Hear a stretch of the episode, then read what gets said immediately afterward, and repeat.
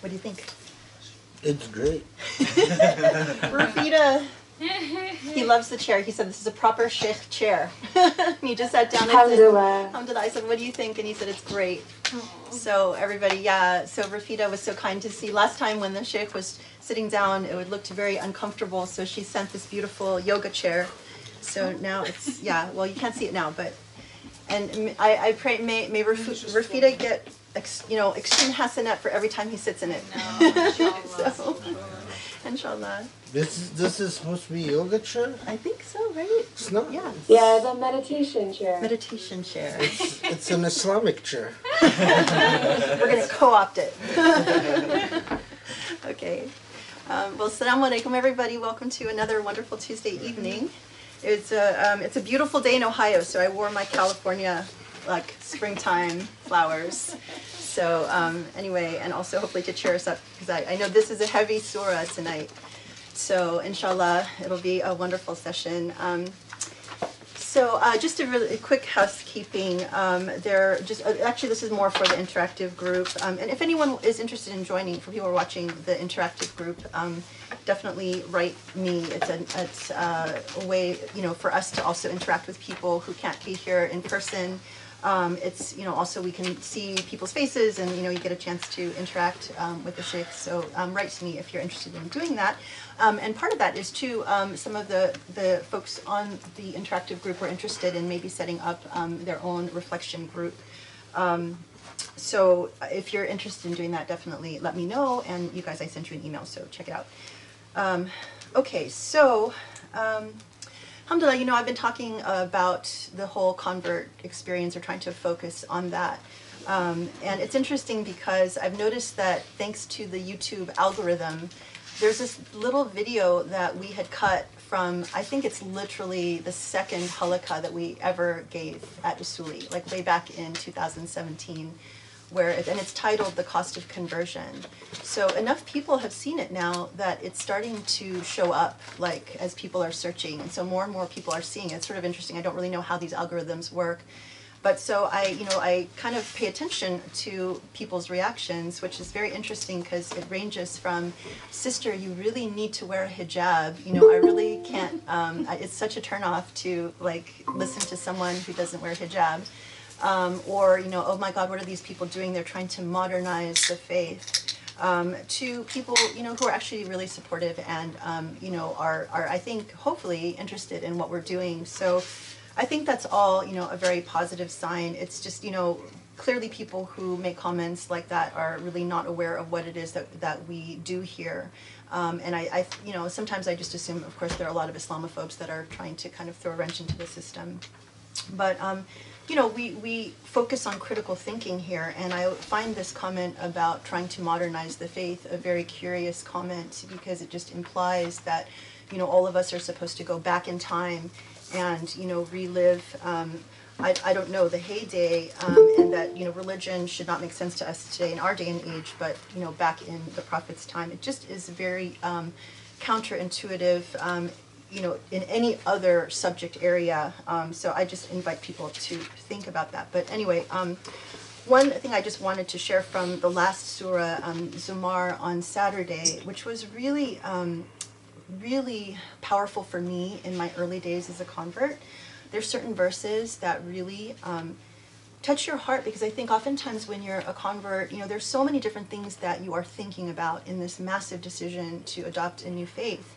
And part of it is too, like, am I good enough? You know, you feel like sometimes when you have reached the depths of darkness so much and you've committed sin and you feel like how, you know, you have a, your own bit of self hatred and you wonder how could God ever forgive me for the things that I've done? How could anyone like me? I don't like myself, you know, and it just as a downward spiral.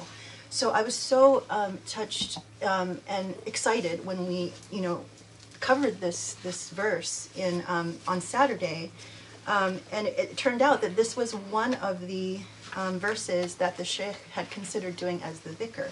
So it's um, verse thirty nine fifty three, um, and this is from the the translation from Abdul Halim.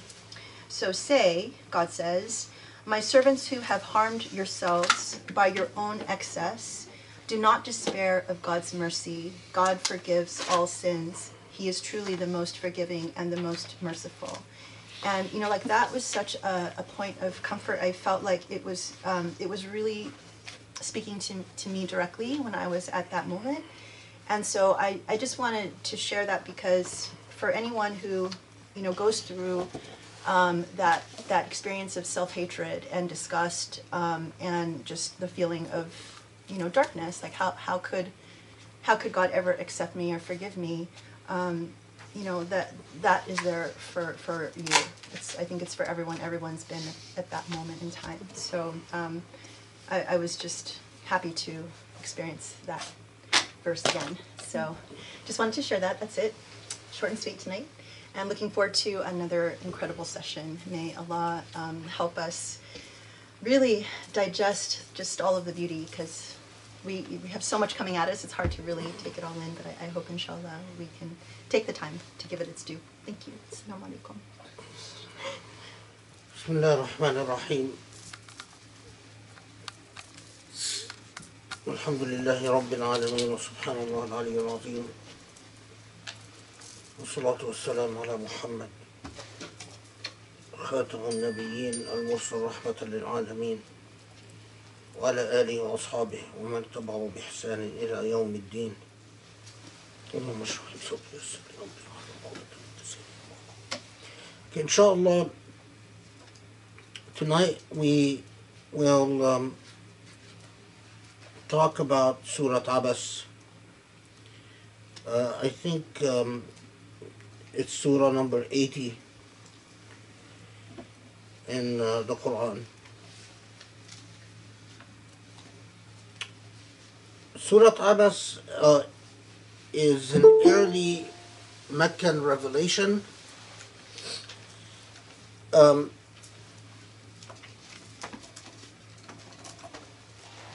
probably in the early 20s, in the low 20s. Um, so by the time that uh, uh, what precedes Surah Abasa, you have Al-Alaq, Al-Qalam, Al-Muzammil, Al-Muddassir, of course Al-Fatiha, um, Al-Takwir, uh, Surah Al-Layl, Surah Al-Fajr. Uh, so about 20 or so of the short surahs that are um, that are uh, typical of the Meccan early Meccan period, like Duha, uh, Surah Al-Asr, Al-Adiyat, Al-Kafirun, Al-Falaq, Al-Nas, and so on. And but it is there are reports that um, Surat Abasa was the, the reports of of um, alternative names for Surat Abasa. Uh, there uh, a few reports that say that it could have been titled Surat al-Safra or al-Safara. Uh, some reports say it's Sur Surat al-A'ma. Uh, but it's obvious that these narratives of these alternative titles to Surat Abasa uh, never gained traction and never became uh, firmly established, and that uh, fairly early on, uh, the consensus that developed is that Surat Abasa has a title that, and of course, Abasa means he frowned, and it's significant because it's like what what what is the some symbol for that you're going to remember the surah by. Uh, and the surah then is remembered by the main historical occasion uh, that was the reason for the revelation of the surah. Um, which, considering what the surah is, I think is quite reasonable. Uh, that, in fact, it it becomes known as Surah Abasa. Okay. So, the occasion for revelation is reported very widely and fairly consistent, consistently. Uh, there is a man in Mecca. Uh, he is. He has a, a, a title of Abdullah uh, ibn Umm Maktoum. So Abdullah, the son, and his the kunya, the um, the uh, um, name given to his mother is Umm Maktoum. Uh, Maktoum is a child who's born blind. So his mother became known as Umm Maktoum because her son was born blind. Report, some reports say it's because Abdullah himself was bo- born blind. Other reports say no, she had another child who was born blind before Abdullah. But it's likely that it's Abdullah himself who was born blind, and so she got that title of Umm Maktoum. Um, now, the reason that Abdullah is known not by the name of his father but by the name of his mother, uh, because he's the son of Umm Maktoum. He's not the son of Abu such and such, but the son of Umm Maktoum. So the the um, there were individuals in Arab and Islamic history that um, became famous or that were known by the by the title given to the mother rather than the title given to the father. And in the case of uh, our friend Abdullah, um, uh, it was because his mother was from a strong and honorable tribe. She was from the tribe of Ibn Makhzum. Um, and the father was from a rather lowly tribe. And so it, it was not unusual that if the mother comes from a superior tribe, that the son would be known by the mother's name. So, in anyway, uh, Abdullah ibn Umm Maktoum, although his mother is from an honorable tribe, he himself is um, uh, is a rather a poor person, and um, he's blind, and he is of very modest means, and um, within Meccan society, he does not have a high status.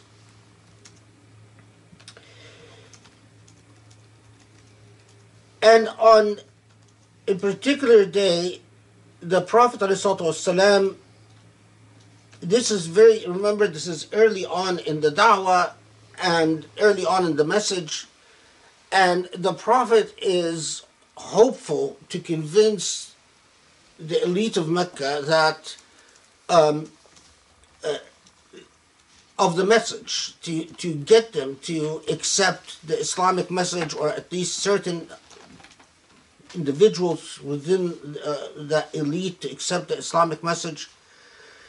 And on this particular day, he met with a several of the of the uh, of the elite of Mecca, the, the, the richest and the most powerful in Mecca, and he was having um, an impassioned discussion with them, trying to convince them to convert to Islam. And along comes Ibn Umm Maktoum, comes into the area where the Prophet is discussing is having a discussion with this elite, and he interrupts the discussion uh, with a question. There are different reports as, as to what exactly he was saying. Um, it, it, doesn't really matter, but you know, some say that he was just said to the Prophet, "Teach me what God has taught you." Brought questions. Uh, others said that he had a specific question about specific surahs. Um, uh, anyway, so there, there you get some variance as to what precisely he was interrupting the, the discussion about, but um, whether he knew that the the, the Prophet was having these the, the, the discussion with the elite or or not, um, knowing his personality in, in later we, we know quite a bit about Ibn Umm Maktoum. Um, my guess is that he's he it, it it will not be surprising if he was well aware that the discussion was going on and he decided to interrupt. Um, he was not very reverential towards the elite of Mecca, and um, uh, was often defiant. Um, the- while they looked down on him because he was blind and because he was poor, especially after he becomes a Muslim, uh, he's a very proud man and um, he has a clear sense of his own dig- dignity and his own identity, and that he, he is often defiant towards the elite of Mecca. And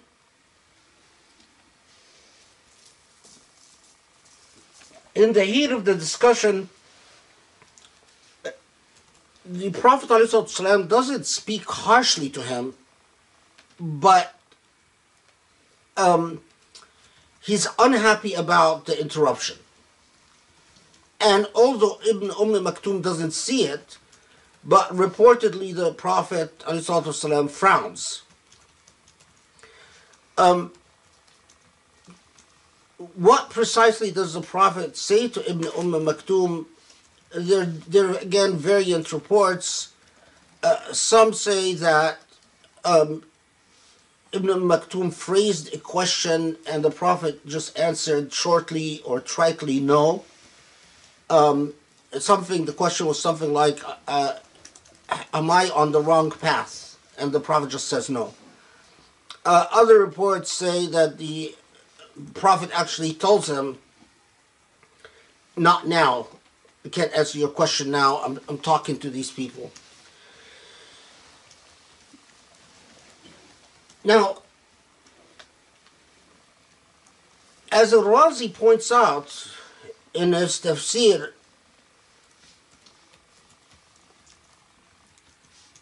if you accept normal social mores, is if a discussion is going on with the elite of Mecca, and someone comes in and interrupts with a question, it is not a sin if you refuse to indulge that interruption. And it's not even rude if you refuse to indulge that interruption. Um, if you get irritated and you you tell this person, you know, I'm I'm talking to these people, wait. Um, it is not really a, a- sin and probably not rude or impolite either. So as Al-Razi points out, well, so why does this surah, in the surah, Allah subhanahu wa ta'ala chides the Prophet for his response? Because the Abasa wa Tawalla, the opening of the surah is clearly addressing this situation. And Allah subhanahu wa ta'ala criticizes the Prophet for his response to Ibn Umm Maktoum. Some commentators who the, especially the, the commentators later in late Islam uh, who are uncomfortable with the idea of Allah subhanahu wa ta'ala chiding the prophet or correcting the prophet or blaming the prophet uh, tried to say that no, Tawalla is not really chiding the prophet and it's not really blaming the prophet for anything or is not really correcting the prophet. The problem with this position is that we have plenty of reports uh, later on, after the migration to Medina, where the the Prophet ﷺ, after this revelation, uh, Ibn Umm Maktoum becomes someone who is very dear to the Prophet.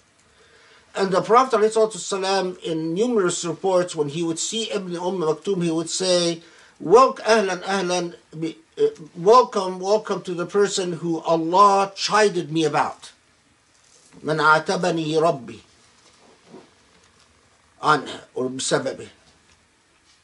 so we have these, uh, the, the, the Prophet ﷺ, uh, honors Ibn Maktoum um, and constantly refers to him as the man who Allah subhanahu wa ta'ala chided me about. Um, which I mean, again, it, it, uh, all if all events, if when we talk about following the Sunnah, reflect on the Sunnah, reflect on the Sunnah, because this is early on in the Meccan message, and the Prophet's position, to say the least, is very socially and politically sensitive. And he is meeting with the elite of Mecca and having a conversation, and then Ibn Umm Maktoum strolls in. For there to be a surah that tells the Prophet, You've done wrong, is in our lingo today is politically problematic and socially a challenge. Moreover, the surah, by doing what it did, it effectively um, told the elite of Mecca, as far as God is concerned, Ibn Umm Maktoum has priority over you. Well, this pissed off the elite of Mecca. And while the Prophet ﷺ was eager to convince them to at least not be so hostile, even if they don't convert, to at least not be so hostile, not be so threatened by, and, and because they were starting to persecute the, uh, Abasa wa Tawalla comes in and says, Nope, uh, this man is more worthy in Allah's eyes than you guys, which angers them. And it makes the Prophet's job harder, and it makes them less cooperative, and it makes them more stubborn, and it makes them more hostile. So it was it was a, a, a momentous revelation in, in the moment that it occurred precisely because it was it was against the grain of political opportunity or social opportunity or political functionality or social functionality. Uh, to put it bluntly it upheld a principle, an ethic, over all else, making, no question, the life of the Prophet ﷺ much harder. And the record is actually quite clear. Not only that, but it no question, was also somewhat embarrassing to the Prophet because here is the Quran telling him you've done wrong. Incidentally, there, there are reports that the hypocrites of Medina, years later, um, the, they, remember the hypocrites were people who converted to Islam but were not Muslim. And the, they opposed Islam um, in their own little ci- circles and their own little cliques. And among the reports we have is that uh, the, the hypocrites would mock the Prophet والسلام, uh, by reciting Abasa wa Tawalla. We have another report that the hypocrites would get together and uh, uh, Omar, when he was, um, uh, Omar heard, Omar ibn al-Khattab, heard that the hypocrites uh, would get together and would only recite in their prayer Abasa wa Tawalla. Uh, in other words, as a way of putting the Prophet down. And there are different narratives about what Omar does about it. Some of them not very believable because some of them get says they take his sword and he goes and kills people, but that that's not reliable. Others, uh, Omar ibn Khattab goes and complains to the Prophet to do something about it, uh, and the Prophet says, "Don't worry about it."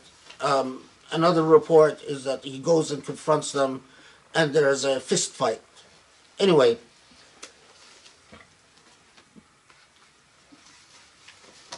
But it is clear that Abasa um, from a historical perspective, it was a um, uh, an awkward moment.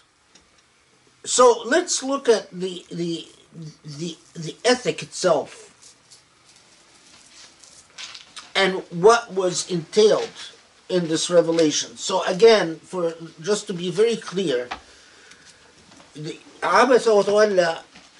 the very opening of the verse, you note that Abasa wa Tawalla gets to the point right away. It doesn't start out with Alif Lam Mim or this is the Quran, uh, um, this is the glorious Quran, the, the truth from your Lord, or anything.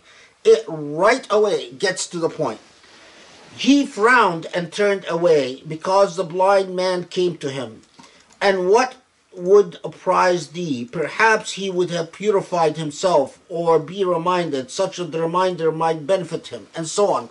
So it gets to the point right away, and it's basically telling the Prophet you shouldn't have frowned, you shouldn't have turned away. In fact, this blind man who came to you seeking to purify himself, uh, seeking to be a better Muslim, should have taken priority over the elite of Mecca who you were trying to attract to Islam. Underscore this point a revelation against political opportunism and social functionality. A revelation that very early on is saying there are principles. And the principles are more demanding than the normal social mores that Meccan society is aware of and accustomed to.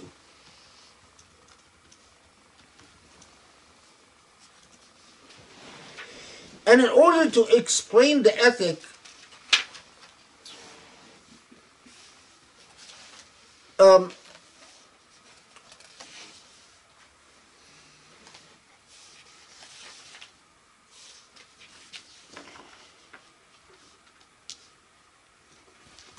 the Prophet ﷺ himself, when, when commenting about Abasa wa Tawalla years later,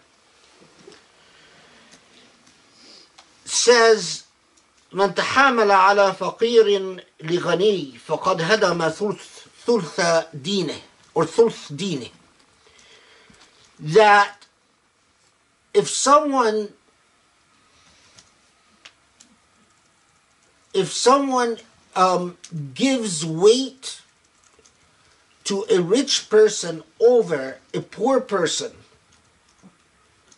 this person has lost one third of their faith, one third of their religion. تحامل على فقير لغني literally if you in any way give preference to a wealthy individual over someone who's not wealthy. In in many different contexts and in a variety of situations. Also commenting on Abasa the Prophet years later, he was in Medina at this time, and then he says, Al-Aziz man a'azzahu Allah bil-iman wa That who is considered honorable, a person of honor, in Allah's eyes, is according to your iman, not according to your wealth. So the rest of the narrative, he says that وبين الناس um, I'll, I'll paraphrase it because I don't, I can't remember it right now. But that among people there are those who is zalil, someone who is not respected because they're not rich and not powerful. وَلَكِنَّهُ عَزِيزٌ عِنْدَ اللَّهِ that, But they are honored and of a high status with Allah.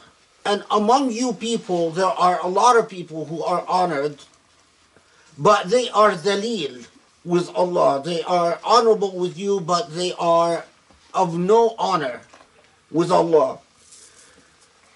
And the challenge is, in fact, if you want to act according to Islamic virtue and Islamic ethics, is to mold your ethics on this earth according to the ethics that are acceptable to Allah in heaven. If somehow the ethics that you implement among you on this earth are desperate and different from the ethics that are acceptable to Allah in alam al-ghayb, in the world of the unseen, then we have a problem. And so when the Prophet ﷺ himself educates us on why the reason for Abasa wa Tawalla, first I start with the Prophet, then I'll, then I'll talk about the commentators and, and so and my own take on Abasa wa Tawalla.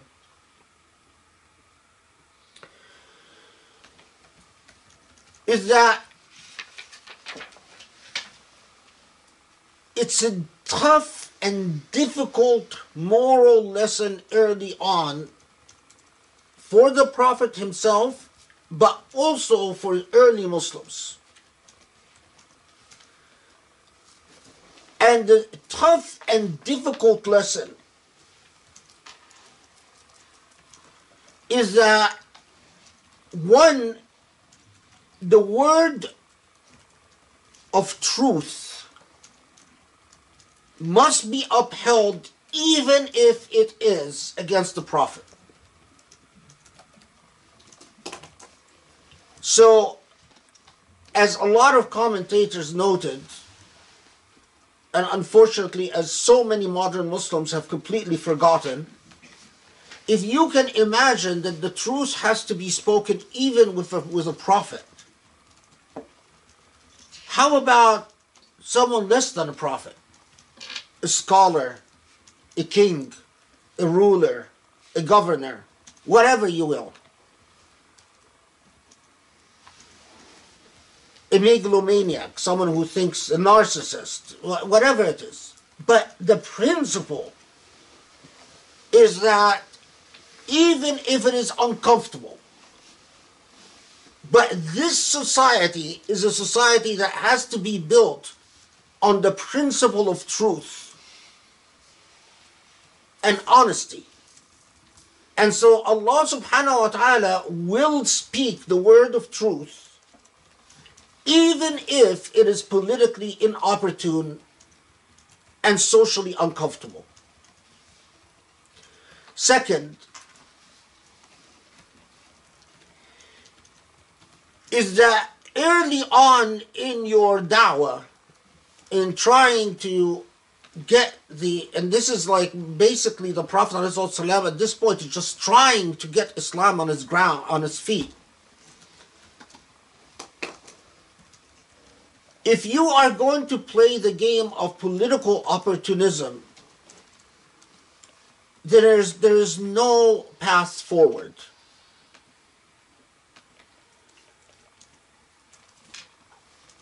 Now, why, if, if as Al-Razi points out, well, you know, is it, it's not really a sin to tell someone you don't interrupt. So what's the issue here? The issue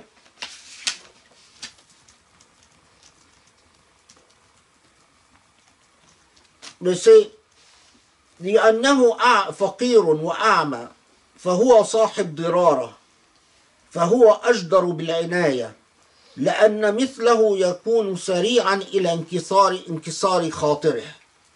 So what this says is that because this man is poor and blind, صاحب ضرارة, meaning he is a person with a setback, a person with a with uh, um, uh, um, Disab- disability, disability, uh, handicap, disability, right? Yeah. yeah. A person with a handicap and a disability. And because he is sahib dirara, he deserves special attention. Ajdar bil Why? Because he would, he especially would be easily hurt. So it is profound the moral lesson that comes very early on is what in our modern lingo is affirmative action. Taught by Islam hundreds of years ago, right? Sahib dirara. Someone with a handicap. And in Allah's eyes, this person because he is pious, because he wants to learn, because he is handicapped, because of all of this, this person, because he's from a lowly tribe, is in Allah's eyes more important than the elite of Mecca, who are arrogant and haughty and argumentative and rich and entitled and all of that. And so he gets preference. And indeed, as I said, that the Prophet ﷺ responds to this situation not by being embarrassed, not by trying to hide it, not by trying to fudge it, but by celebrating Abdullah ibn Umm Maktoum and constantly referring to him as the special man who was the instrument for Allah to teach me a moral lesson. So he would say, Allamani Rabbi bih. Allah taught me a lesson through this man. So that is a man deserving of great honor. Just to tell you, Abdullah ibn Umm Maktoum remained poor and, of course, blind he migrated from Mecca to Medina with um, with, the, the Meccan Muslims. Um, but the the the him and Bilal were the two main people during the during the adhan in Medina for the entire Medina period. So Abdullah ibn Umm Maktoum and Bilal were the two people doing the adhan. But also, the Prophet ﷺ, um, trusted him and became drew him very close. So several times when the Prophet went out on uh, in uh, for uh, in wars, so he accompanied armies and in the company of these armies left uh, Medina. Several times he appointed Abdullah ibn Umm Maktoum as his deputy in Medina. So he appointed him to, to lead prayer uh, and to um, govern Medina as the Prophet's deputy in the Prophet's absence. Um, so, I mean, consider someone who was at the very bottom rung in, in Mecca, in, in, in nobody, is now the Prophet's rep- deputy on more than one occasion, and at least two occasions, if not more. Some reports say much more than two, some reports say just two. Anyway, uh, but definitely that he is appointed as, as the de- Prophet's deputy in his absence. Um, and Abdullah ibn Maktoum himself was apparently a man of, of, of remarkable uh, faith because uh, although blind, he kept wanting to go out with Muslim armies in battle. And he would tell Muslims, let me be the uh, flag bearer, the, the bearer of the standard during battle. And if you if you let me bear the standard, um, you know, I'm blind. I'm not going to run away. I'm just going to stand in place. And the Prophet ﷺ would not let him go out in battle, um, obviously because he was blind. Uh, after the Prophet died, during the governorship of, uh, during the Khilafah of Umar ibn al-Khattab, um, Abdullah ibn Umm Maktoum does go out in a battle, and it's a battle of Qadisiyah, um, which is one of the major battles in around 14 uh, Hijrah or 15 Hijrah or so. And um, he is found dead after the battle with holding onto the, the uh, standard, the Muslim standard.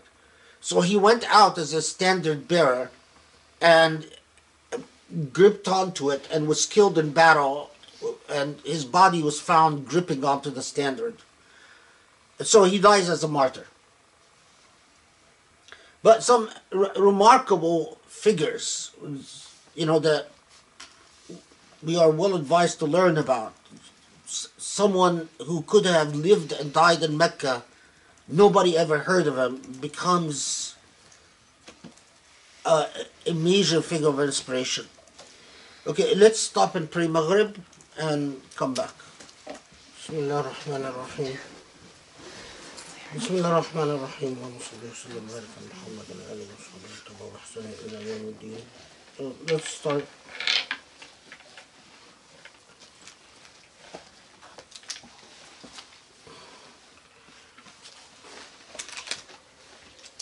So, the opening verses عبس وتولى أن جاءه الأعمى وما يدريك وما يدريك لعله يزكى ويذكر فتنفعه الذكرى. أما من استغنى فأنت له تصدى وما عليك ألا يتزكى وأما من جاءك يسعى, وهو يخشى فأنت عنه تلهى. So this is up to verse 10 frowned and turned away the blind, blind man came to him and the rhetorical question and what would apprise thee or how do you know perhaps he would purify himself or be reminded يتذكروا which is the Quran itself is called dhikr which is the reminder so perhaps he would when you say يتذكروا it means would he would pursue some form of remembrance such that the reminder might benefit him as for him who deems himself beyond need, the, these are the elite of Mecca, the are arrogant, and deem themselves be istaghna. The, the Arabic literally means someone who is so arrogant that they think that they're self-sufficient They, they, it's hard for them to accept the idea that uh, that they would submit not just to not just follow Muhammad والسلام, but even submit to God, to God or that they would be in need of anything beyond themselves. Uh, but as to as to those who deem themselves beyond need, you attend to them um, though you are not answerable, should they not be purified? And we'll come back to this. But as to him who came to you striving earnestly while fearful from him, you are diverted, or from him you turn away. And so this is the opening of Surah Abasa. Um, noteworthy that it describes the elite that have a very problematic position as istaghna, those who arrogantly think of themselves as self-sufficient or arrogantly think of themselves as um, not in need of guidance. Um, and um,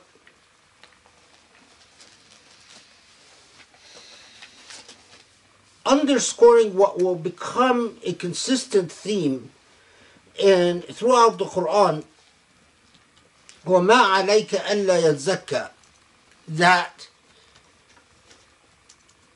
it is not up to you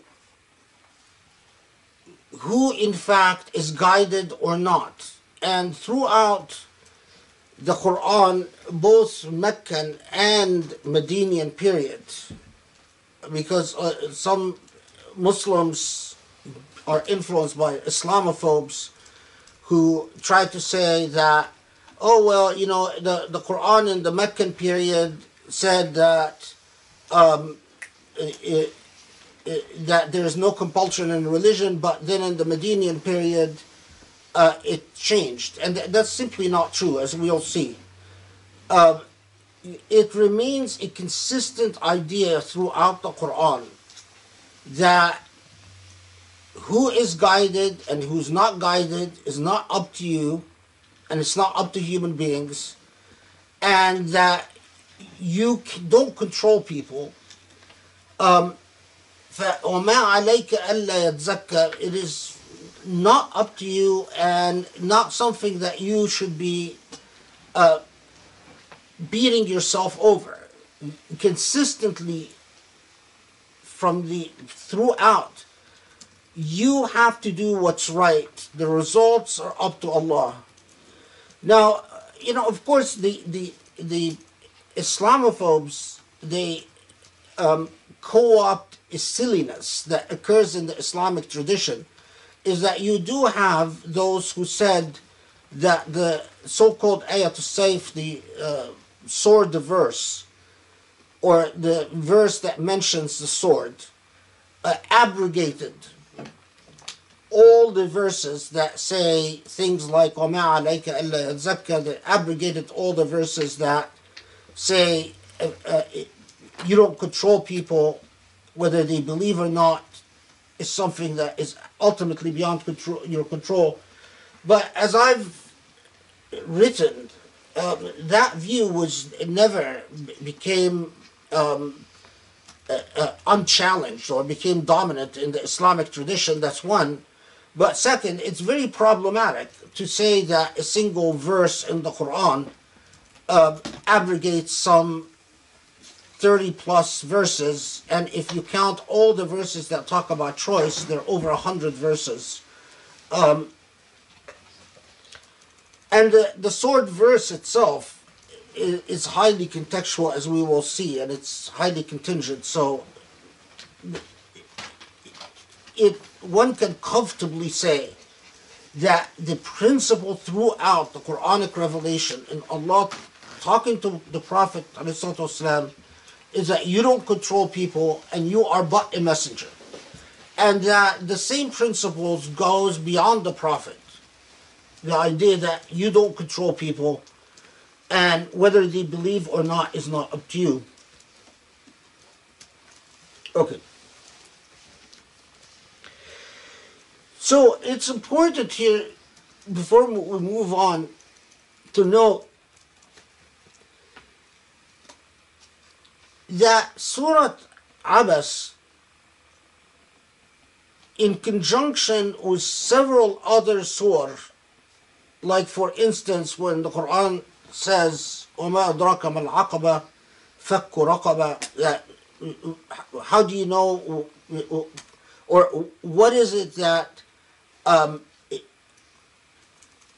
opens the door for salvation. It is to free a slave or to feed a, an orphan or to help an orphan or to feed a, a, a poor person. That the Quran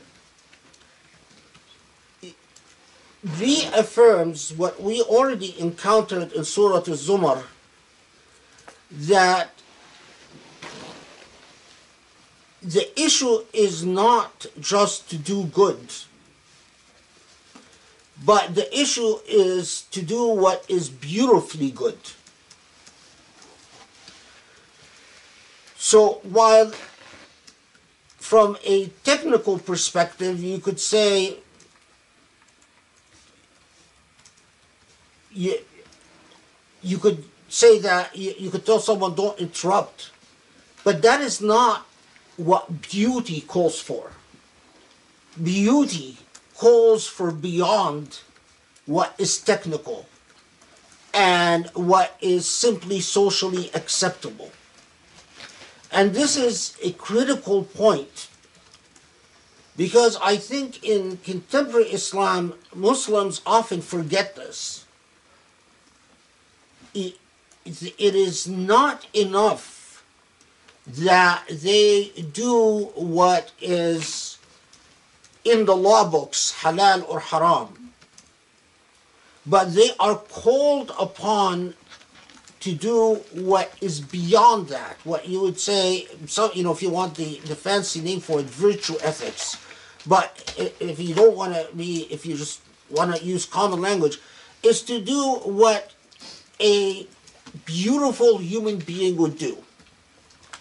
Now, this is particularly important, particularly important for those who position themselves as teachers or leaders or imams or in any position of guidance and leadership in the Muslim Ummah.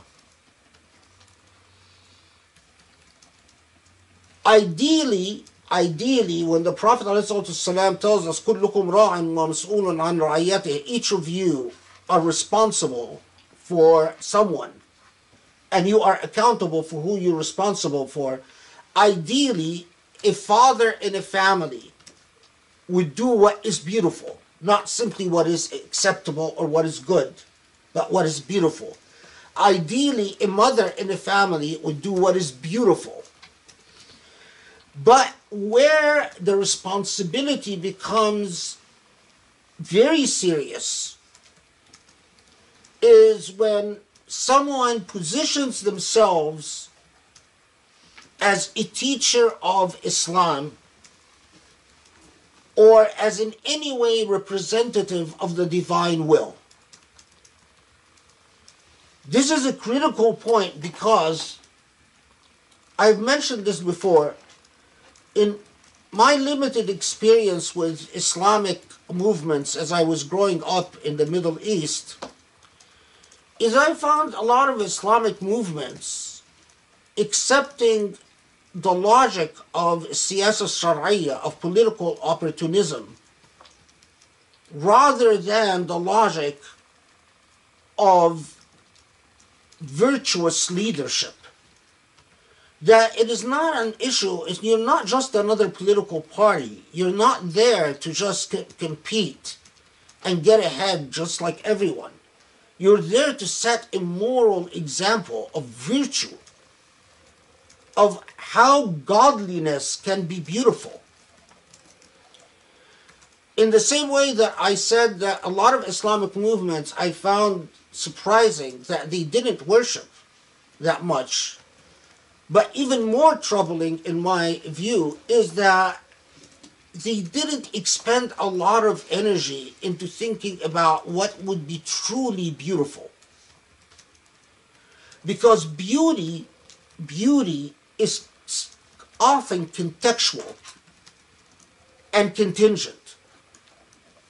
Beauty is not simply there are the, the, the, the, the perennial principles of beauty, such as justice, balance, proportionality, certain things.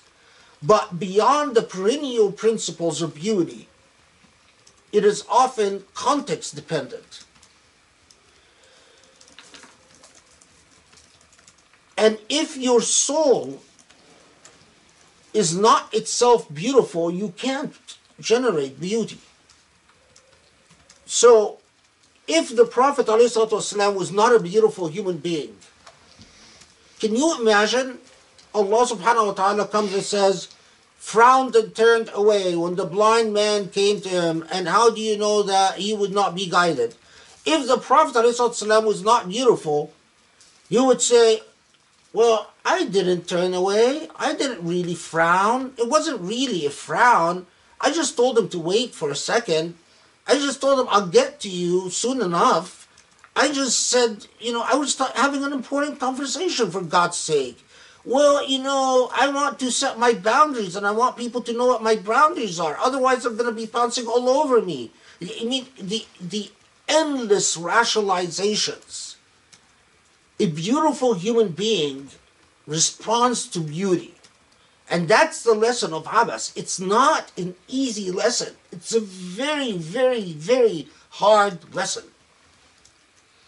It's a hard lesson because it says, beautify yourself and rise above egoism.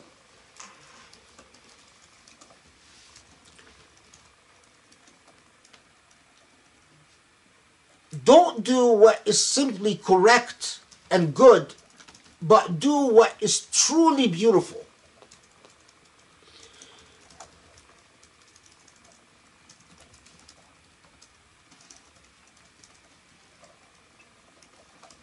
I mean, the, the figures in Islamic history that have survived in memory as sort of larger than life figures, figures who've been truly luminaries of Islamic uh, teachings. I would say that, uh, I mean, when you study their life, you, you truly find that they were beautiful human beings. Beautiful in their family, beautiful outside their family, you know, just. Um, one of the things that bothers me enormously is that in in modern Islam, you could have scholars who claim to be experts in Sharia, for instance, but are, are not beautiful human beings. Not, they're not immoral, but they're not beautiful either. They're just, they're, they're like jurists, um, technocrats. They, they, they know the technicalities of the law. Um, but law without guiding principles of virtue can become a very harsh thing and can become a very ugly thing.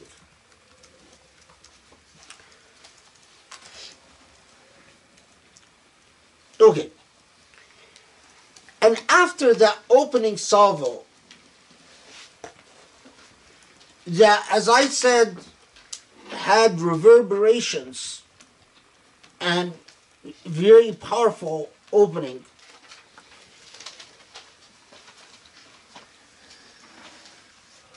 Surah Abasa then moves on to say something about the nature of the message itself. كلا إنها تذكرة فمن شاء ذكره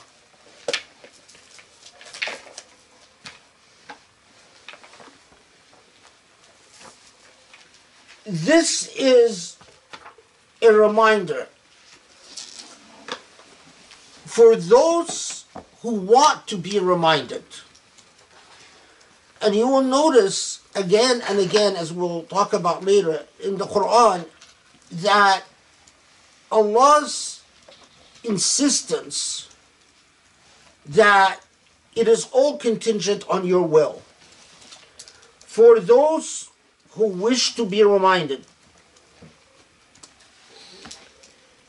في صحف مكرمة مرفوعة مطهرة بأيدي سفرة كرام بررة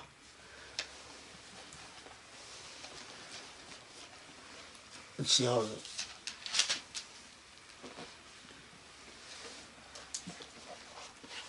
These are the, the study Quran translates this as these are honored pages exalted and purified in the hands of scribes, noble and pious. Okay. Um, we'll have to unpack this a little bit.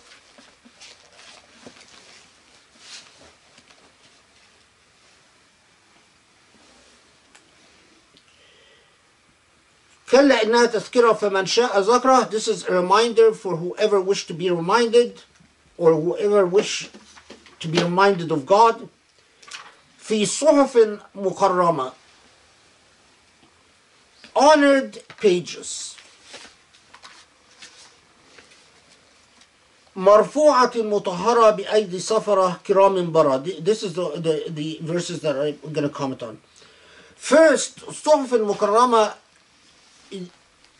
often the Quran refers to revelation as suhuf, uh, which literally could uh, um, uh, are whether actual written pages or um, symbolic or um, it, it, it doesn't matter because it for instance the quran talks about suhuf musa the suhuf the pages of musa meaning the revelation of musa uh, or suhuf isa the revelation of isa uh, jesus you know whether some commentators said well th- this is because there were uh, uh, people who would write the revelation on whatever writing material they had in, in, at that early period.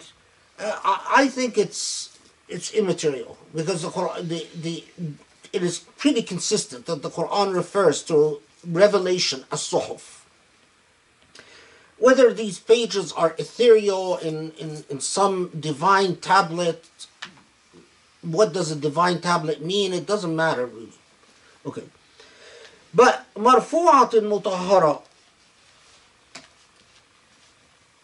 Marfu'atun mutahara exalted and purified بأيدي سفرة in the hands of Safra. We'll talk about Safra in a second. And كرام بررة noble and pious. The revelation referred to as suhuf as some type of some maybe a symbol of a, a, a, a some scripted thing fine but and that this revelation مرفوعة مطهرة is exalted um, and purified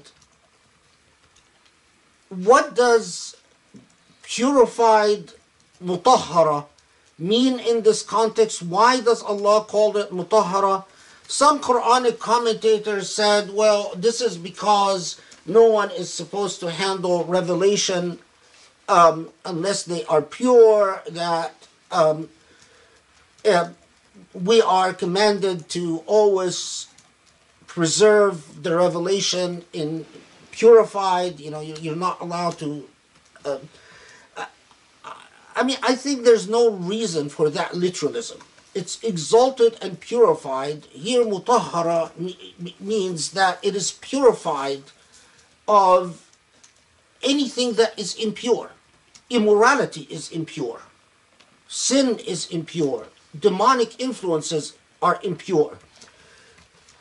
So, marfu'at mutahara exalted and purified. But when it says بأيدي سفرة كرام بررة with the hands of Safara. The study Quran translates it as scribes. As uh, Safara comes from the word sifr, and sifr is something written, and safir is a writer. The reason that um, that a writer is referred to as Safir is because a writer is supposed to clarify things, to make things clear. So, for instance, we say when you want to say that the morning have shone, you say Asfara Sabah. The morning has become clear. So, now, where, why do we pause at the word sif? Because sif is not, a, it's an Arabized word. Um, safara in Hebrew means warraqun. Um, uh, um, warraqun are uh, like scribes, like people that make paper or make writing material and that work with writing material. Um, Safara in Nabatean language meant um, readers. Now, the word Safara moved into Arabic. Did it move into Arabic from Nabatean or from Hebrew? It's not clear. And the word Safra has been used in Arabic sometimes to mean readers, sometimes to mean scribes. But when Allah subhanahu wa ta'ala says, بِأَيْدِ سَفَرَ كِرَامٍ barara, who are these scribes that Allah is referring to? Is Allah talking about human scribes, the scribes of the Quran, that Allah is telling us this Quran is going to be preserved by the scribes of the Quran, those people who were committed to copying all the revelation and preserving it from the time of the Prophet ﷺ until the time all of this is collected? Or is Allah referring to bi'aydi safara to another nuance to the meaning of the word safara, and that is ambassadors or conveyors or messengers. And here, bi'aydi safara would refer to angels. So, we could have translated it in the hands of angel, angels, noble and pious. And I think that, in fact, the ID Safara refers to angels and doesn't refer to scribes. That that's probably the correct meaning.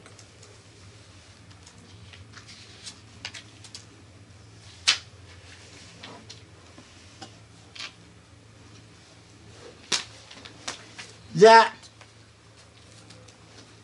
this is a remembrance for whoever will, wants to be reminded this remembrance is sent to you by your Lord, conveyed by honorable, exalted messengers.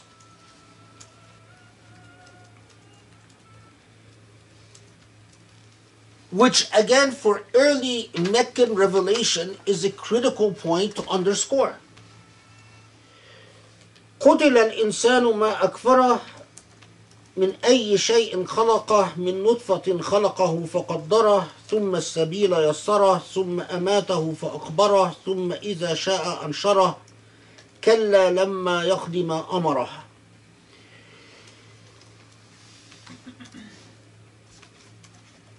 قتل الإنسان ما أكفره. Study Quran translated it. May man perish. How ungrateful is he? um, قتل الإنسان ما أكفره is, is idiomatic and I would have translated it as woe to humans how ungrateful are they because qutula doesn't really it, it's not really a prayer for anyone to be perished or for anyone to perish qutula is idiomatic to say woe unto someone uh, or you know like in english when you say alas or something like that uh, so Allah comments on the human condition and says the tendency of human beings is ingratitude. And this ingratitude is often will be what prevents them from coming to the message. Now, ingratitude is a moral defect because ingratitude often is interlinked with egoism and even forms of narcissism and egocentrism and the same moral defect that makes a human being thinks أنه مستغني that they're self-sufficient is also what makes them often ungrateful. But if you remember very early on, I told you, and I don't remember when exactly, but it was very early.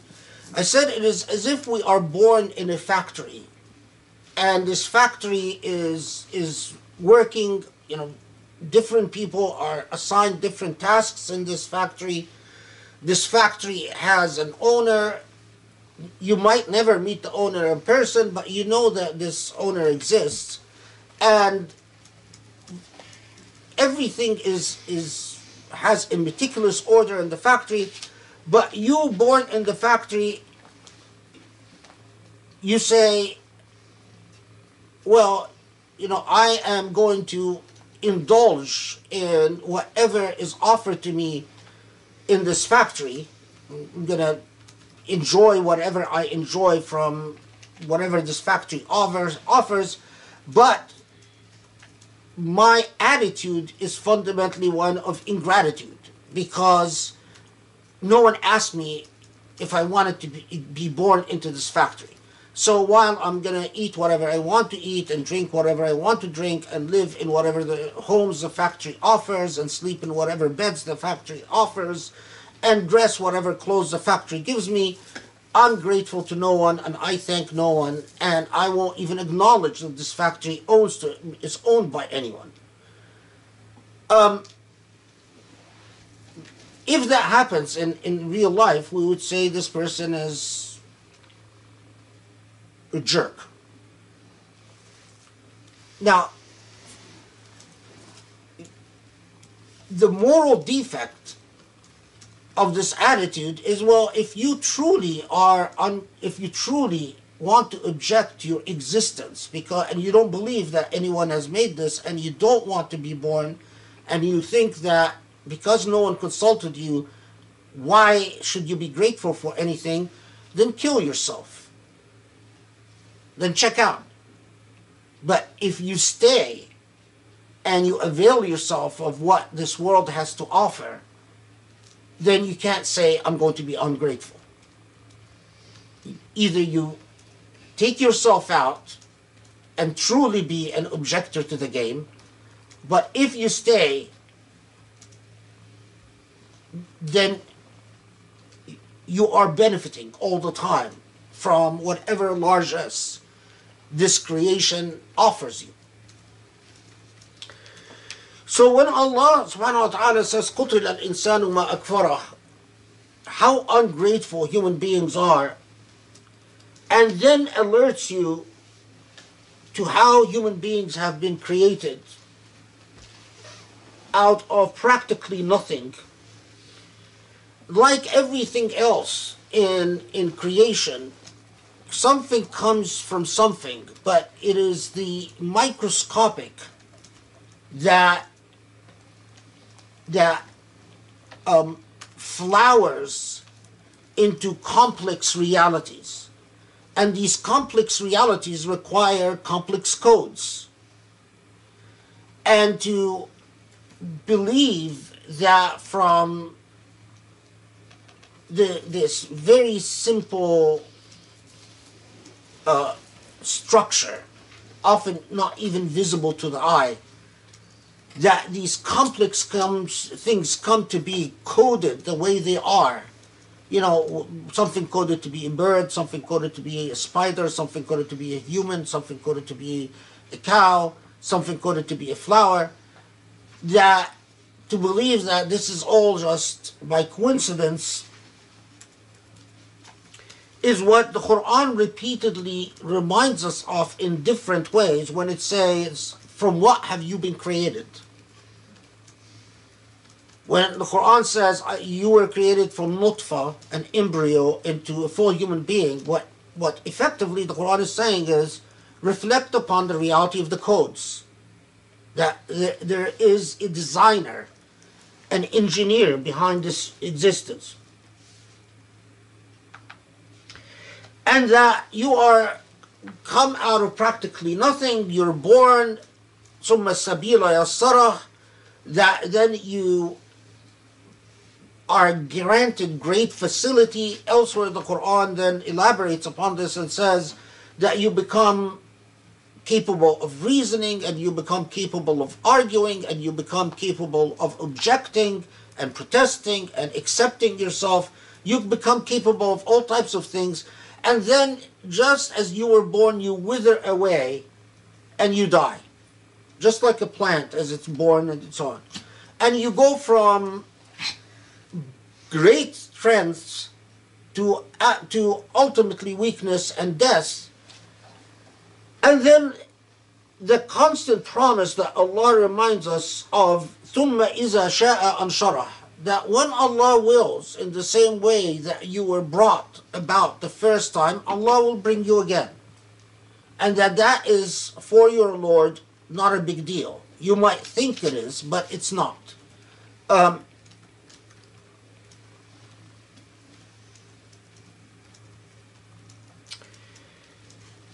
كلا لما يقضي ما أمره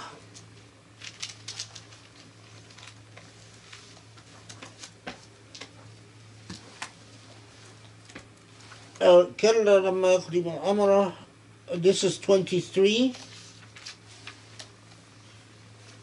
yeah uh, he, the study Quran translates it nay but uh, humans have not accomplished what they have been commanded. Um, it's not quite that. كلا لما يقدم أمره this is in in Abasa there is no Sharia yet. Right? There are only 20 surahs. There are no laws, extensive laws that have been commanded. Um, the commands of the divine are actually quite few by time Abasa is revealed. But كلا لما يقضي ما is more idiomatic to mean that human beings have been dis- have not discharged what they're obligated to discharge morally. It- so if for instance is gratitude is an ethical principle and you're ungrateful, that would apply to you. لما يقضي ما أمره. Uh, if you are someone who, although not a Muslim, but you um, steal the inheritance of orphans. That would apply to you. It, it, even if even if there's even if you don't accept the law, it's the ethical moral laws that are inherently applicable to human beings. So كلا but but there's another nuance to كلا لما لما يقضي ما أمره is that as the the phrasing itself implies that human beings will never be able will never be capable of discharging all their moral obligations so it is it, it also sets the expectation that it is not perfection that god wants. But as many commentators note it is since the sincere effort at in fact discharging your obligations. Then we have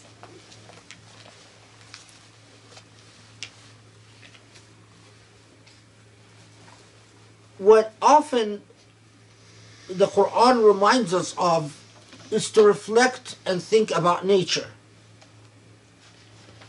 Hasn't human beings considered or pondered the food that they eat, that we pour water down, we bring water down, and that this water splits fissures in the earth, cracks the soil, opens the soil, and that grains grow from that, and that vines and herbs grow, and the olives and date palms grow, and that then there are hada'iq there are dense, densely dense gardens that grow, and that there are fruits and pastures,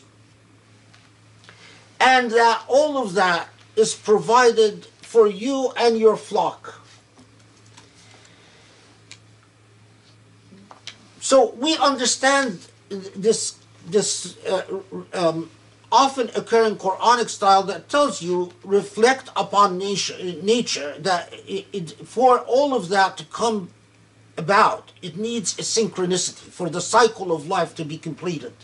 It needs a synchronicity that doesn't happen as happenstance. You, you know, the flock, the, the, the animals have to have their provisions, you have to have your provisions, you have to have variety in provisions, you have to have the different types of food substances. So it is a, as some moderns have referred to it, it's like a, creating a whole encyclopedia that, that doesn't come by coincidence.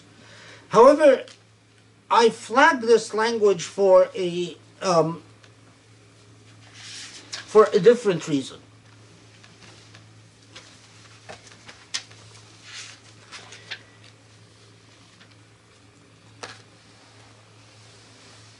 Sufi-esque um, interpreters of the Quran understood the same language very differently than the reference to observing just pastures and herbs and fruits and so on. So I'm gonna just give you a quick example, um, if I'm able to find it. Somebody reminded me today about the iPad. I was waiting for it. It's like it's not in my department anymore. It's passed to Rami.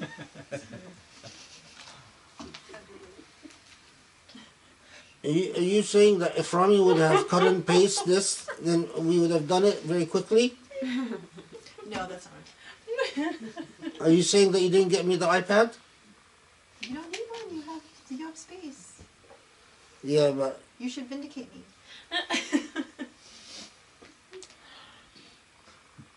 You're getting hate mail? No, love, love mail. Someone said I feel compelled to remind you about the iPad. نصيحة mail. نصيحة mail, yeah. نصيحة.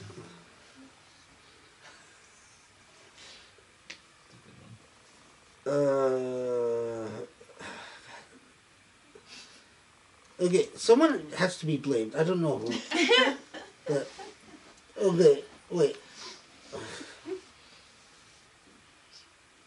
Steve Jobs. Yeah. Yeah. Yeah, yeah, for sure. Okay, so here here's the, the quote. فلينظر الإنسان إلى طعامه أي الحسي والمعنوي وهو قوت القلوب والأرواح أن صببنا الماء صبا أي صببنا ماء العلوم والواردات على قلوب الميتة فحيت. قال القشيري صببنا ماء الرحمة على القلوب القاسية فلانت للتوبة. وماء التعريف على القلوب الصافية فنبتت فيها أزهار التوحيد والنار والتجريد. ثم ثم شققنا أرض البشرية بأنواع العبادات والعبودية شقة فأنبتنا فيها في قلبها حب المحبة. وكرم الخمرة الأزلية الزه- الزهد في زهرة الدنيا وشهواتها وزيتونا يشتعل بزيتها بمصابيح العلوم ونخلة يجني منه منها ثمار حلاوة المعاملة وحدائق أي بساتين المعارف متكاثفة التجليات. آه وأب أي مرعى لأرواحكم بالفكرة والنظرة في أنوار التجليات وجلالية والجلالية والجمالية and so on and so forth. So what the- he's saying is they don't understand these references just to food and seeds and herbs and so on. However, the, but what they they I'll try to paraphrase the quote. Say فلينظر الإنسان إلى طعامه. Let human beings look at their food and say this is not just physical food, but spiritual food. And the spiritual food is قوت القلوب والأرواح is what feeds your heart and your spirit. It's like Allah saying, what fe- what what is your what is the, the, the spirit's your your spirit's food? What is your spirit's nourishment? So it says when Allah says "Anna we've poured the water down. He says this is a reference, and and we we could take a very long time explaining the roots of like why water means certain things and why that means certain things and so on. But water means in in this context um, is knowledge that brings a dead heart to life. So it says this is a reference to the type of knowledge that Allah sends to bring an apathetic, um, confused human being who has no point or purpose in life into a living human being that understands their place. It is often referred to as the water of mercy because if you have no knowledge of your purpose and existence, you exist without mercy, divine mercy. Um, that in fact, this divine water of mercy, the, the, the, the water of knowledge, uh, is what softens hard hearts when hearts understand that they are an extension of the divine and that they are but extensions that will return to the rightful owner from the divine to the divine. Their egoism and egocentrism and their arrogance softens. And when it softens they are less harsh less um, draconian in their behavior وماء التعريف على القلوب الصافية فنبتت فيها أزهار التوحيد وأنوار التجريد the, the light of tawheed, light of belief shines in your heart ثم شققنا أرض البشرية بأنواع العبادات and when Allah says that for things to grow in cracked earth or in soil that cracks, they understand this as these are Allah educating us on ibadat with the types of worship that the the uh, uh, ثم شققنا أرض البشرية بأنواع العبادات that the the the um, uh, it it is the ibadat that allows the arid land of humanity to sprout with healthy nourishment. That when you teach people how to worship, and people in fact perform these ibadat, it's literally like the, the, the arid land sprouts with means of nourishment. And when Allah says Zaytun in Sufi discourses, Zaytun often, any reference to Zaytun, is a reference to the illuminations of knowledge, Masabih al Ulum. And references to palm trees are often taken, as in this situation, to halawat al muamala, is learning how to deal with human beings and with animals with beauty. That you are taught how to worship and you are taught how to deal with beauty. وحدائق yeah the, the حدائق often references in the Quran to gardens are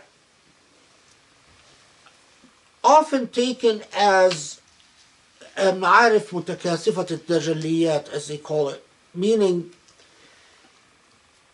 when different systems of knowledge all of these systems leading to illuminations interlink and interact that's the garden of knowledge that you start out only capable of understanding vines, as they say, that you first, you know, you're starting out in knowledge and it's as if you're just eating mangoes, you're just eating grapes, you're just eating oranges.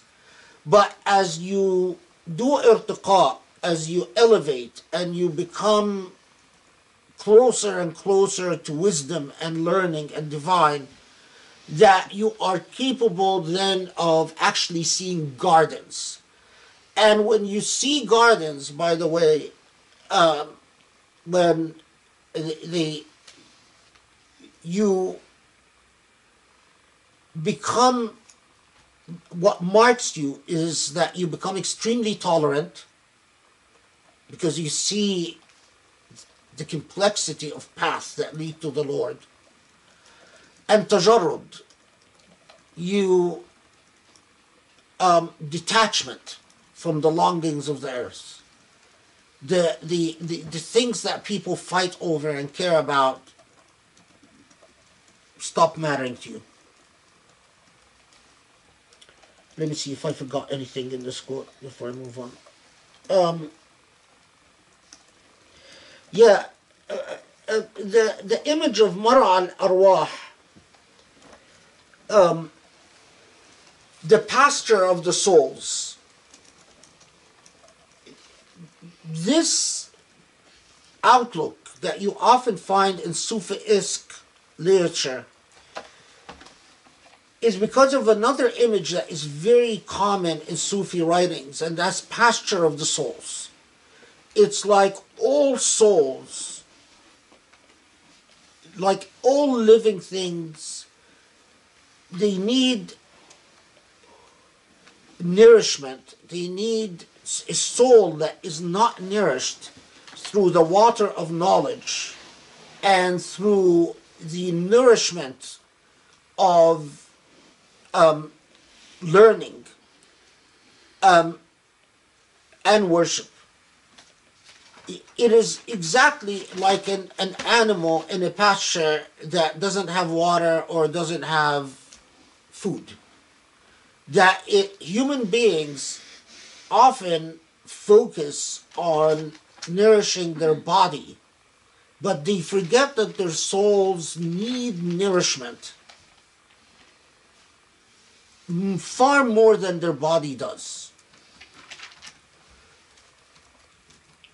If you don't pay attention to what we pay attention to what goes into our bodies, right? Well, we're supposed to, right? Some of us do, at least.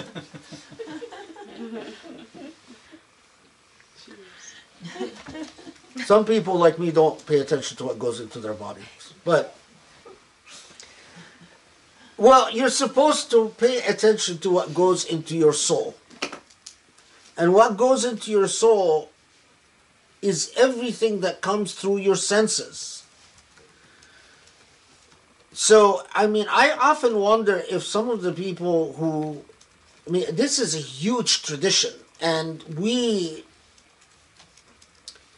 I mean, you know, nowadays people talk about yoga and, and Buddhism and so on. Well, once upon a time, it was Muslims that excelled in the sciences of spirituality. It, it, no one could come close to Muslims in the illuminations of spirituality and soul. It wasn't yoga, it wasn't Buddhism, it wasn't Hinduism, it wasn't any of that stuff. It, it, nothing compared to what the Muslim tradition brought in terms of the caretaking for the soul. And I often wonder if, if the masters, the sages that wrote this material, if they came back to life in our age, uh, what they were think. Because everything you listen to and everything you see um, and everything you occupy your mind with affects how your soul is nourished or malnourished, or sometimes poisoned. Well, in our days, often poisoned. Uh, there are a lot of toxicity that can affect your soul. And if you are not careful, you could be poisoning your soul all the time. And then when you poison your soul and you say, Well, I don't know why is it that I don't my iman is not very strong. I don't know why is it that my iman goes up and down. I don't know why is it that I feel anxious a lot of times. I don't know why is it that I feel restless and worried. What you put in is what you get out. It's it's not it's not that at all surprising. What you put in, if you get out. It's like when I get sick, I don't complain. You know, I know that I poison my body all the time, so I just go to the doctor and I keep my mouth shut and you know and it's and when the doctor starts talking about like how many cokes I drink and and stuff like that, I just smile and very embarrassed and feel very guilty because I am guilty. And I'm not gonna argue. And you know, I, I know what I'm doing and may Allah forgive me for it. At least that's my sincere hope and will. Um, but your soul is even far more so than your body. Uh, your soul is far more sensitive than your body.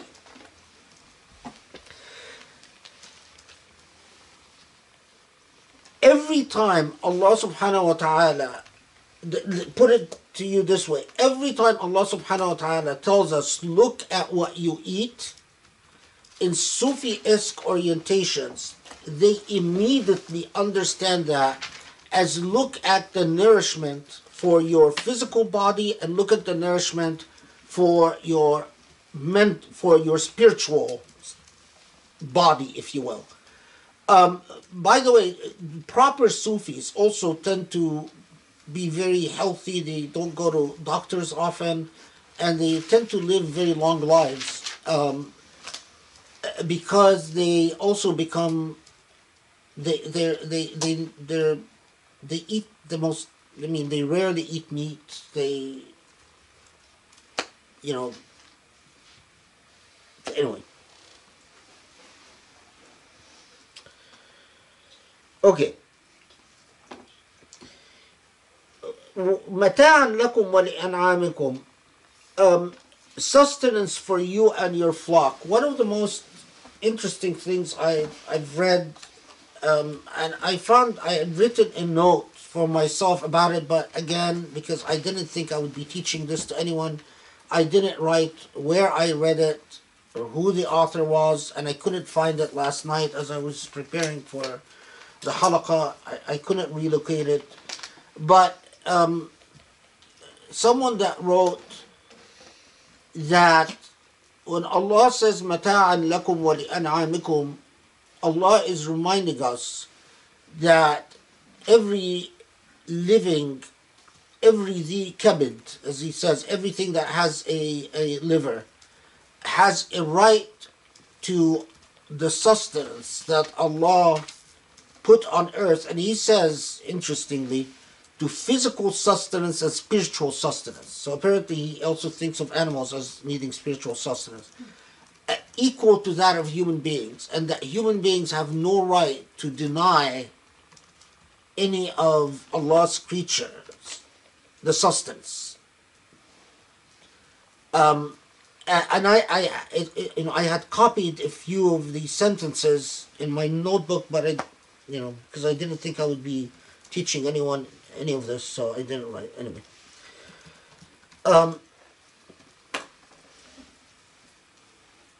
okay. فإذا جاءت الصاخة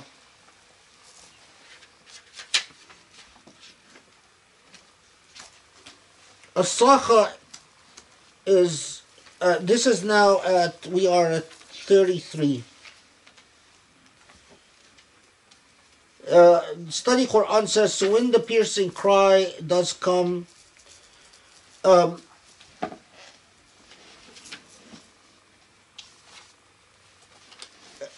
piercing cry comes which all the traditional tafsirs understand as the piercing cry that heralds the coming of the final day. And that when the final day comes, it will be so terrifying that um, no one, that people are, are separated from their family and confront God as individuals, as as you find in the surah that the um, uh, that a human being will flee from their brother, their mother and father, their spouse and children. For each one of them, they will be uh, preoccupied. I, just tell you that flee. There, there is a discussion some scholars. Like, it's not that you stop caring about your mother or father or brother or your wife or whatever. It's not that. It, it is at that point there will be a transformation in us where who we are at until we are go through accountability. Who we are as brothers husbands wives mothers fathers ceases to be something allah will put in us that our we, we only focus on our individual accountability. Now since we it seems like when we go if we go to hell or we go to heaven we will be aware of our families and we will even be looking for family members that that will come back to us. But just in case one of you says well you know how it how can it be that i would not worry about my child just because there is a piercing cry and the hereafter? That's not that you it's not that you stop caring about your child. That's not the point. But again, I'm going to, to, to stop here and tell you that the- if something that's not often represented in, in modern Muslim literature, that Ibn Ajiba, for instance, says that when Allah says, فَإِذَا جَاءَتِ الصَّاخَةِ Ibn Ajiba, uh, like a lot of Sufi tafsirs, they see a double meaning to this. As-sakha is the piercing cry that could herald the here, hereafter. But there's another meaning to Sakha that is fascinating. As-Sakha is it the transformative event linguistically when the transformative event comes. So Ibn Ajiba, like a lot of other Sufi tafsir, says that when you study, when you reflect upon your nourishment, the water that you need, the knowledge that you need, the palms that you need, the, the dates that you need, which is symbolic to for certain types of knowledge, and grapes that you need, symbolic for other types of knowledge. And you then reach that point of seeing the gardens of knowledge that nourish the soul. Comes the sakha. The sakha is the transformative event within the soul. And when the sakha comes, your sole preoccupation, unsak wa as they say. Unsak means your your true pleasure. Wa shughlak is your entire preoccupation, becomes your passion for Allah subhanahu wa ta'ala. Rabi'a al-Adawiyya, for instance, has a famous poem where she says, I sit with people with, in, with my body, while my soul and heart is always with you, talking to God.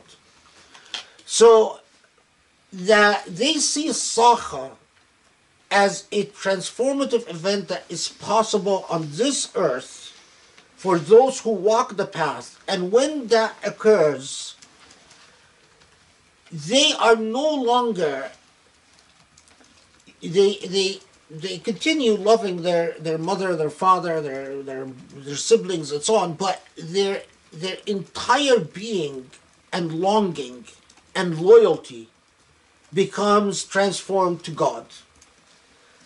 And so he says, يَفِرُّ مِنَ الْخَلْقِ أُنسًا بِاللَّهِ وَشُغْلًا بِذِكْرِهِ That you literally, uh, every opportunity you get to get away from human beings, even your wife, your husband, your brother, your sister, your mother, and to, to be with Allah, you passionately do so. Um, Uh, and I'll tell you why, why I'm, I'm, I'm flagging all of this in a second.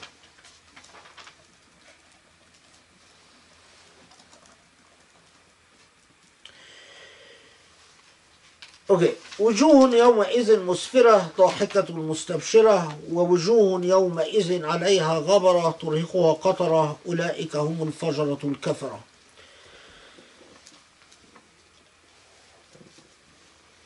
at that time, there will be radiant and luminous faces, joyous and laughing. And there will be faces as if covered by dust, meaning darkened faces. With a shadow hanging over them, like darkness hanging over them. The same type of darkness, by the way, that you see on human auras when they are in the grip of the demonic, um, when they surround themselves with very negative and dark ideas. They're literally like a like a dark cloud that hangs over them. It's not it's not idiomatic. أولئك هم الكفرة الفجرة These are Al-Fajra propagates people who've been uh, people who have, have, have committed offenses against the self. And a kafara could even be the literal meaning here. These are the truly ungrateful, the, in, the those who have been ungrateful and or disbelievers or the, the ungrateful. For the Sufi-esque tafsirs, they, they say that either you live your life your face, your, your body is surrounded by the luminous and the beautiful, or you live your life struggling with shades of darkness. And that in fact, your aura often in life can be a fairly good predictor as to your fate in your here uh, in the hereafter. That's what they say. I don't now take a step back and let's consider Surah Abasa. One of the most um,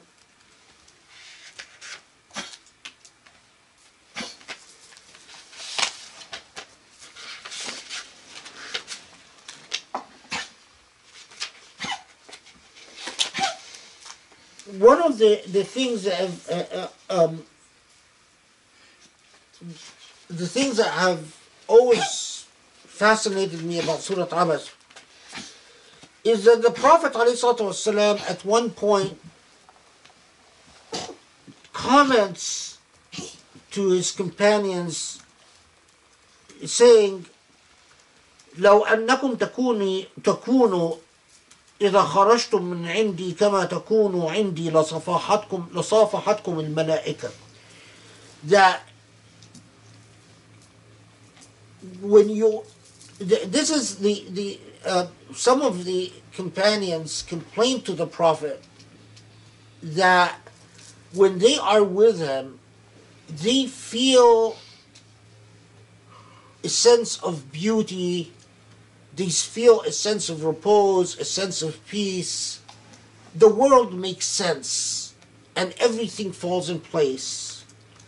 And they understand what is beautiful.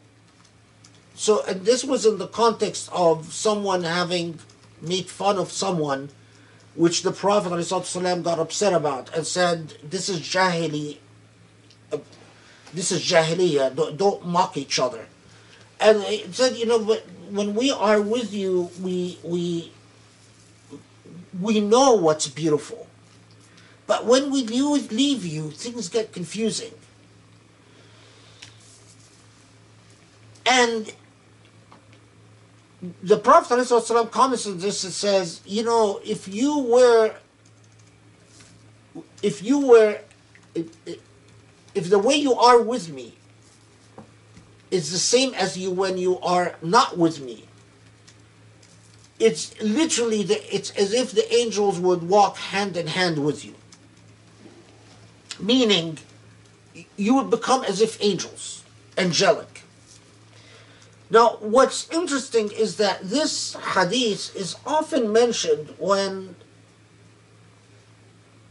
commentators are discussing Surah Abasa and that it required an elevated moral conduct and inspired the, the a lot of the Sufi discourses about the nourishment of the soul and about the, the al-izzah that who, who is truly entitled to who is truly entitled to honor are those who are honorable in, in with God, not those who have honor on earth because of their wealth or their, because of their power or because of their strength. And long discourses about how a, a truly just society would be a society that would treat people according to the principles of justice and the principles of honor with Allah, not the principles of material honor, and so on and so forth. But Surah Abasa it comes to tell you if you think that this is just simply about um, technical justice, or if this is just simply about doing what's right and wrong, think again. This is a path of beauty for the beautiful, a path of luminosity. and understandable as as as Surah Abasa itself connotes that when it says um,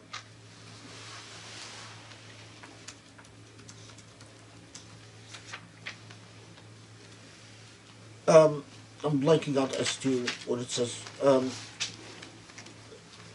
ما أكفره um, قتل الإنسان ما أكفره قتل الإنسان ما أكفره that the expectation is you're not going to be able to perfect beauty, but it is the effort and the attempt that is required. And it's the same logic when the Prophet ﷺ talks to the companions who say, you know, when we are with you, things are clear.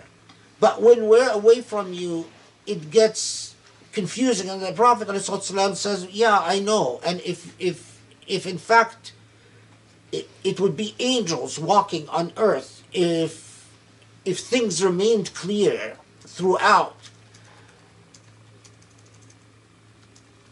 while the fulfillment of beauty is expected from the prophet for us it is a goal and an objective that we must always strive for. But as Surah Abasa also makes clear, never worry as to whether we, in fact, the fact that we are unable to achieve it does not, should never dissuade us from the attempt at doing so. Because what human experience shows us, in fact, that when you tell people, talk to people about beauty, for instance, the first thing you get is, oh, it's impractical you know, how often have human beings been able to achieve what is truly beautiful? Uh, you know, the problem with virtue ethics is that can you really expect human beings to be virtuous? Surah Abasa is among those surahs, it's not the only surah, but it's among that surah that tells you it doesn't matter. It is the aspiration, the attempt, that must always be your anchor. and that you must always ask yourself what would be a truly beautiful thing to do finally yes it's expected from the prophet ﷺ, but i think it is also expected from those who dare position themselves as teachers of islam to people when I see someone who calls themselves an imam, a sheikh, um, whatever, Hujjatullah and Ayatullah, I expect to see beauty from them. And if I don't see beauty, while I can, I'm forgiving with all types of other people, but not them. Because they positioned themselves uh, and representatives of the divine. And while I think those of them who are beautiful are due the respect that should be owed to those who are representatives of the divine, those of them who are not beautiful um, are not worthy of that respect. Walhamdulillahi Rabbil Alameen. And that's Surah Tabs. Um,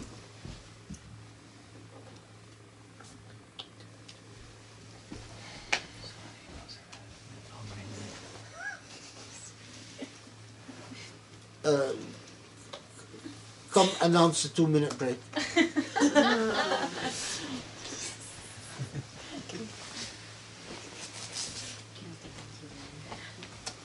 I have been It's not summoned- official oh, unless you announce it. Okay, I've been summoned to announce the two-minute break, um, to send your questions through.